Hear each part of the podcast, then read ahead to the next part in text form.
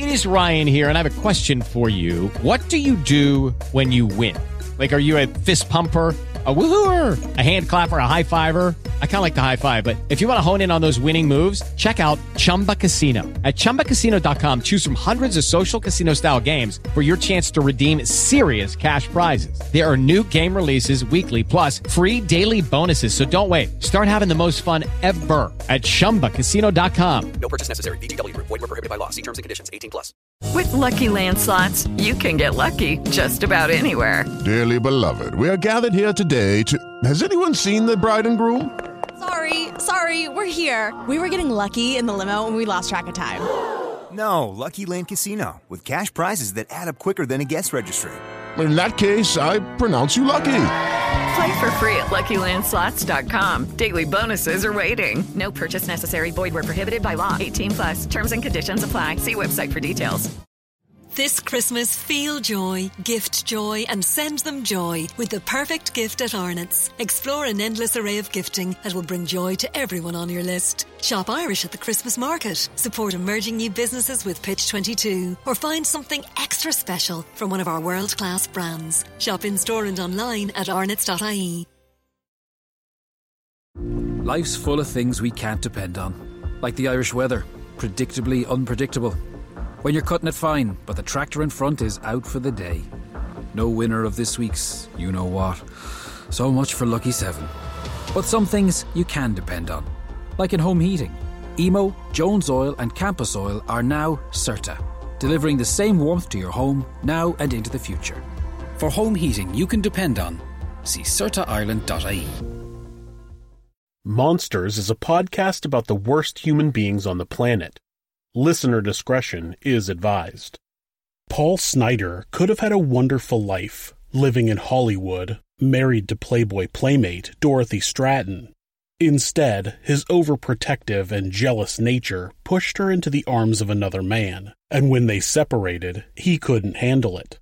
If he couldn't have her, nobody would. This is Monsters.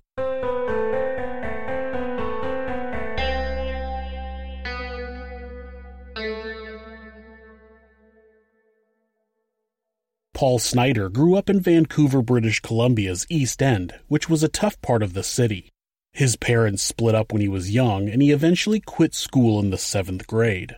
He ended up with a strong appetite for women and money. That's what led him to pimping. It made him the type of money he was looking for, and he used that money to buy flashy cars, mink furs, and a diamond Star of David he wore around his neck. This gave him the title of the Jewish pimp. Paul was adamant about not getting into the drug trade, and the tougher gangs around town didn't seem to like him very much. He eventually lost a bunch of money to some local bookies, and they hung him by his ankles from the 30th floor of a hotel. It was time for Paul to get out of town, fast. He headed to Los Angeles and started pimping girls out of a gold limousine.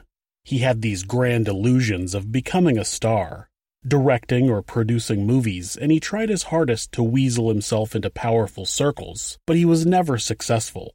Paul's pimping business wasn't going over very well either.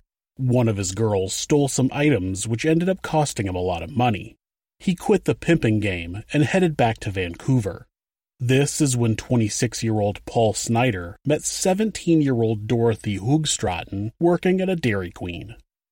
Dorothy was born on February 28, 1960, to Simon and Nellie Hoogstraten, who had emigrated to Canada from the Netherlands. She had a brother, John, and a sister, Louise. You, uh, you're from Vancouver, I imagine. Well, now, what did you do in Vancouver? Were you a professional model at all before? No, I just graduated from high school when uh, I was approached by Playboy, and I was working in a telephone company. I was a clerk typist. You're putting me on. No, I worked there just six weeks before they carried me away. That was good. Good move. the only good thing that ever came out of the telephone company. Uh, somebody said, you know, what, what's his business of uh, what's his business of working in an ice cream stand? I worked there for four years, um, Yeah. part time while I was going through high school. Right. And uh, one day, this gentleman walked in with this gorgeous blonde, this long fur coat, and Right. I had him sitting at, um, waiting on him at the Dairy Queen, two little pigtails and a little red smock on, and I said, "Can I help you?" And he says, "What's your name?" And,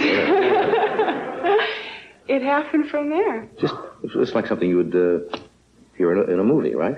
Yeah. And they said, Paul was experienced at wooing young girls, and Dorothy was an easy target. Since her father abandoned the family when she was young, she craved attention from older men. Her mother also struggled financially, so she never had nice things growing up. Paul bought her clothes, jewelry, and showered her with attention. Dorothy had only had one boyfriend before and didn't really think of herself as a beauty. She felt awkward and thought that she had big hands. Paul slowly opened up her mind to her beauty and made her insecurities go away with compliment after compliment. What she didn't know was that this was all part of her new boyfriend's plan. He had tried to get a few other girls accepted as Playboy playmates, but was never successful. He was sure that Dorothy would be his ticket to fame and fortune. Paul took Dorothy to a German photographer named Yui Meyer and had a professional photo shoot done. When Dorothy saw how good she looked in the photos, Paul convinced her to do another shoot in the nude. Meyer recalls that Dorothy was nervous at first, but eventually let the playfulness take over and completed the photo shoot. This was only a test run, though, as Paul wanted Dorothy to do a photo shoot with a photographer named Ken Honey, who had connections to Playboy. Honey would not do the photo shoot unless Dorothy got a parental signature on the release, since she was underage. Dorothy reluctantly spoke to her mother and got her signature. Honey did the photo shoot and sent the pictures to Playboy. It never ceases to amaze me how different things have become in my lifetime. Today, if a teenager takes a naked selfie and texts it to someone else, they can be arrested for distribution of child pornography. In the late 70s, eh, as long as your mom says it's okay. In August of 1978, six months after her 18th birthday, Dorothy was flown to Los Angeles to do a test shoot for Playboy. She had never been on a plane before or even left Canada. Her test shots were great, and she was in the running to be named Playboy's 25th anniversary Playmate. She didn't win that title, but she was named Playmate of the Month for August of 1979. Paul immediately flew to Los Angeles and proposed to Dorothy, who was now going by Dorothy Stratten. Paul was under the impression that Dorothy would be providing for both of them, and getting married would seal the deal on his newfound meal ticket. For the time being, they moved into an apartment in West Hollywood, and Dorothy was put to work as a bunny at the Century City Playboy Club. Paul controlled every aspect of Dorothy's life. According to a 1980 article in the Village Voice, he controlled her finances and real estate and even determined who she would sleep with to further her career. Playboy got Dorothy in touch with David Wilder, who immediately got her roles in various movies. First, it was a few bit parts in movies and television shows. She played the girl at the snack bar in the 1978 movie Skate Town, USA. She also appeared in an episode of the television show Fantasy Island the same year. She quickly filled her schedule with modeling and acting jobs. Paul used this time to make some money of his own, though not quite as glamorous. He did some promoting, organized a wet t shirt contest, and a male strip show at a local disco.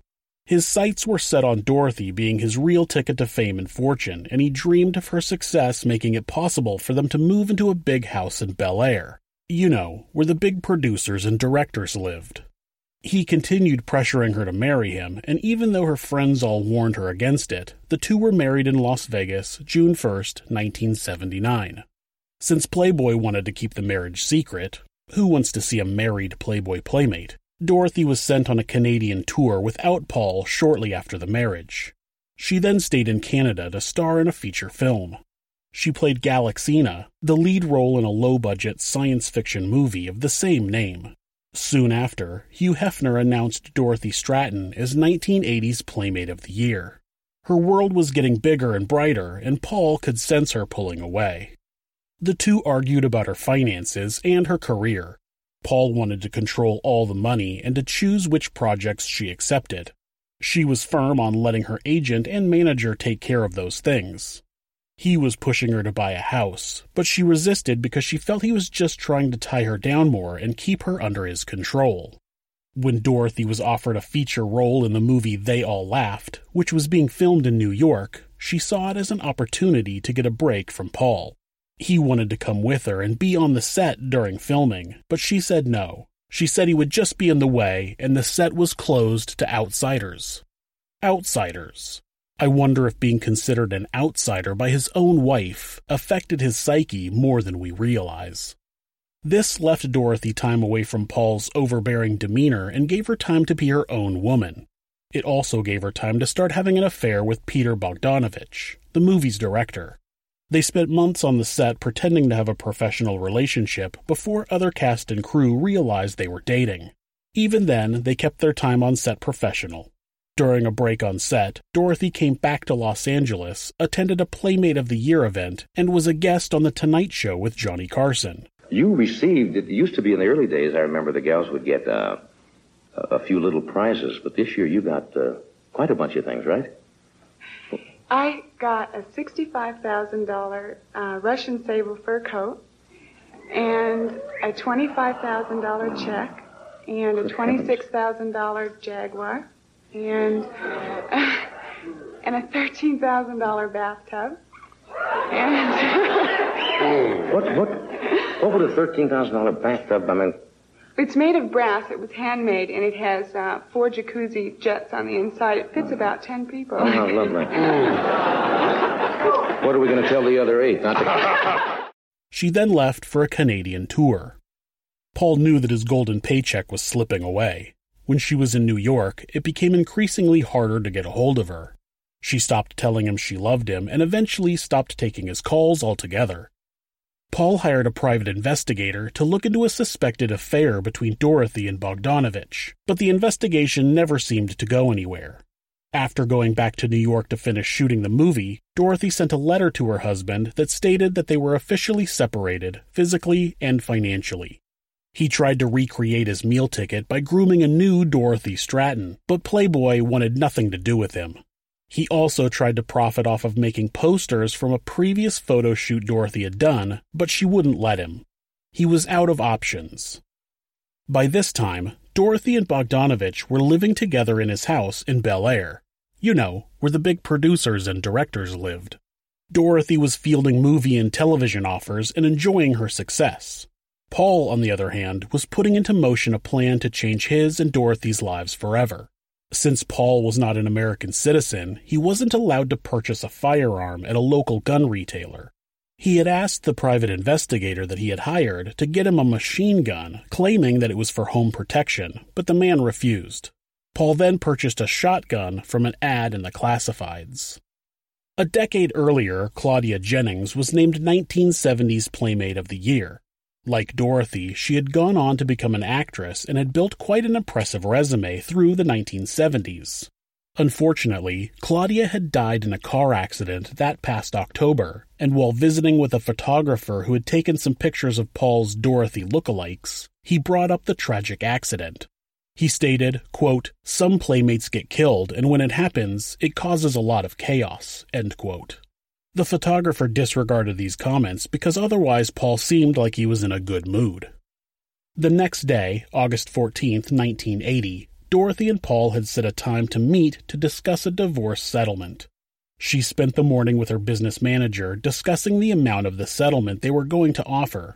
Her manager made the suggestion that she have her lawyer drop off this paperwork so that she didn't have to see Paul. Of course, Dorothy said no, she was under the impression that her and Paul were going to separate amicably. She was still young and naive and wanted to see the good in everybody. Dorothy showed up at Paul's rented home in West Hollywood at around noon. It was the house that the couple had shared before the separation, but now her soon to be ex husband was living there with roommates. Those roommates had left that morning, so the couple were alone in the house. Dorothy gave Paul an offer of $7,500 total, she claimed that that was half of her current worth after taxes. Paul was under the impression that Dorothy was going to take care of him for the rest of his life. $7,500 wasn't going to do that, and he had no intentions of going back to Vancouver to be a nobody. It's not clear what happened in the house, but at some point both Dorothy and Paul ended up in his bedroom. It's believed that the jilted husband raped Dorothy and then shot her in the face with a 12 gauge shotgun. He then turned the gun on himself. Dorothy Stratten was only 20 years old. It wasn't until 11 p.m. that Paul's roommates finally went to check his bedroom. Even after the roommates came home, Paul's door was shut and they assumed he wanted some privacy, which was common for him. When they broke in the door, they found the naked bodies of both Paul Snider and Dorothy Stratten. The police found her purse in the living room, and inside they found a note written by Snider begging Dorothy for support. Also inside her purse was $1,100 in cash, which was meant to be a deposit on the settlement she offered. Paul Snider was 29 years old when he raped and murdered Dorothy Stratten. He died having never become anything more than a common swindler who couldn't handle his wife becoming more famous than he was. You know, I guess I'll go home. We got to do it again. Richard, Dorothy, do you really like me? I'm crazy about you. You know, I thought this whole thing was a big joke. No, I just think you're marvelous. I think you're neat. Oh. You wanted a happy ending, didn't you? Dorothy. If you're the victim of domestic abuse, please reach out to someone for help. Please call the National Domestic Abuse Hotline at 1 800 799 SAFE. That's 1 800 799 7233, or go to thehotline.org to chat with someone online. The great thing about this website is that, at any time, hitting the escape key twice will instantly take your browser to a Google search page. In the event the abuser is nearby, you can assure that you don't get caught trying to get help. If you're having feelings of harming yourself or someone else, or even just need someone to talk to, please contact your local mental health facility, call 911, or call Mental Health America, who operate the National Suicide Prevention Lifeline at 1 800 273 TALK. That's 1 800 273 8255. They're available 24 hours a day, 7 days a week. Be safe. Thanks so much for listening to this podcast. If you enjoyed it, you can help us out by leaving us a review or rating on whatever podcast app you listen through. You can also subscribe to the show to ensure you don't miss an episode. Also, remember that if you'd like to support the show, you can find information on how to do that at thisismonsters.com forward slash support. Thanks again.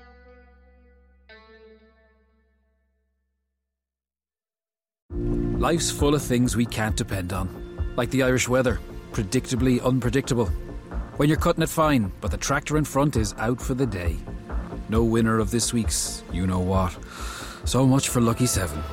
But some things you can depend on, like in home heating. Emo, Jones Oil, and Campus Oil are now CERTA, delivering the same warmth to your home now and into the future. For home heating you can depend on, see CERTAIreland.ie. This Christmas, feel joy, gift joy, and send them joy with the perfect gift at Arnott's. Explore an endless array of gifting that will bring joy to everyone on your list. Shop Irish at the Christmas market, support emerging new businesses with Pitch 22, or find something extra special from one of our world class brands. Shop in store and online at arnott's.ie.